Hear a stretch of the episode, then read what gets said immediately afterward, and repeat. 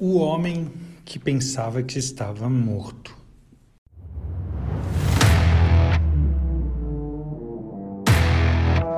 Olá, aqui é Paulo Pimon e esse é o meu podcast diário.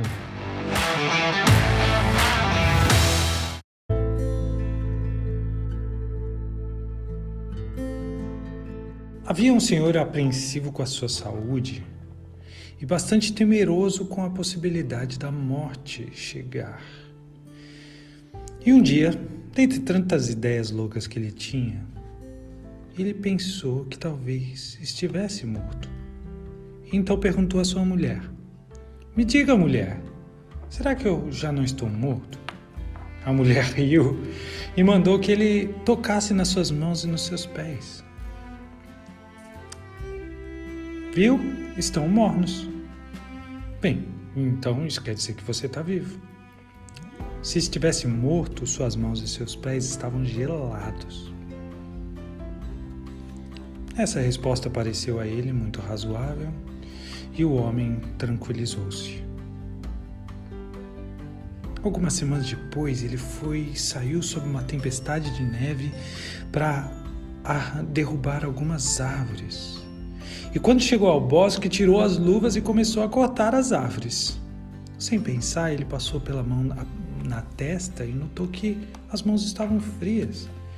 E lembrou do que a mulher havia dito, tirou seus sapatos e verificou que, aterrorizado que os seus pés também estavam gelados. E nesse momento não teve mais dúvidas. Percebeu que já estava morto. Não é bom que um morto ande por aí cortando árvores, ele pensou consigo mesmo. E desse modo ele colocou o machado de lado, ali ao lado do seu burrinho, deitou-se quieto no chão gelado, as mãos em cruz sobre o peito e os seus olhos fechados. Passado alguns momentos, uma matilha aproximou-se aproximou-se ali dos seus alfajores e onde estavam as suas provisões, o seu alimento, e ao ver que nada os detinha, eles destroçaram, devoraram tudo aquilo que havia de comestível. E olha. E o homem pensou: Ah, que sorte que tem esses animais de eu estar morto. Porque se eu não tivesse morto, no mínimo eu ia expulsar eles a pontapés. Mas, como eu estou morto, então, depois de algum tempo, a matilha farejou e descobriu o burrinho ali amarrado numa árvore. Presa fácil para os dedos afiados daqueles lobos. O burrinho chiou, deu coices, mas o homem só ficou pensando como seria bom se ele estivesse vivo para defendê-lo, mas ele estava morto. Em poucos minutos, eles deram cabo do burrinho.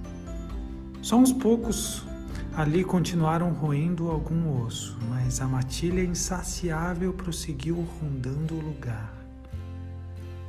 Não passou muito tempo até que um dos cães farejou o cheiro do homem. Olhou ao redor e viu o machado jogado imóvel no chão. Aproximou-se lentamente.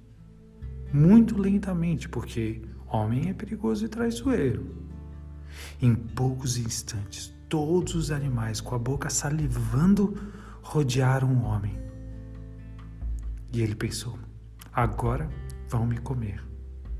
Se eu não tivesse morto, seria uma outra história.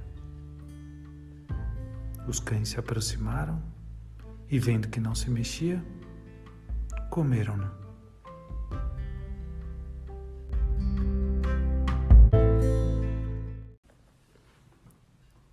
Essa história está no livro Deixa Eu Te Contar uma História, de Jorge Bucay, um terapeuta argentino.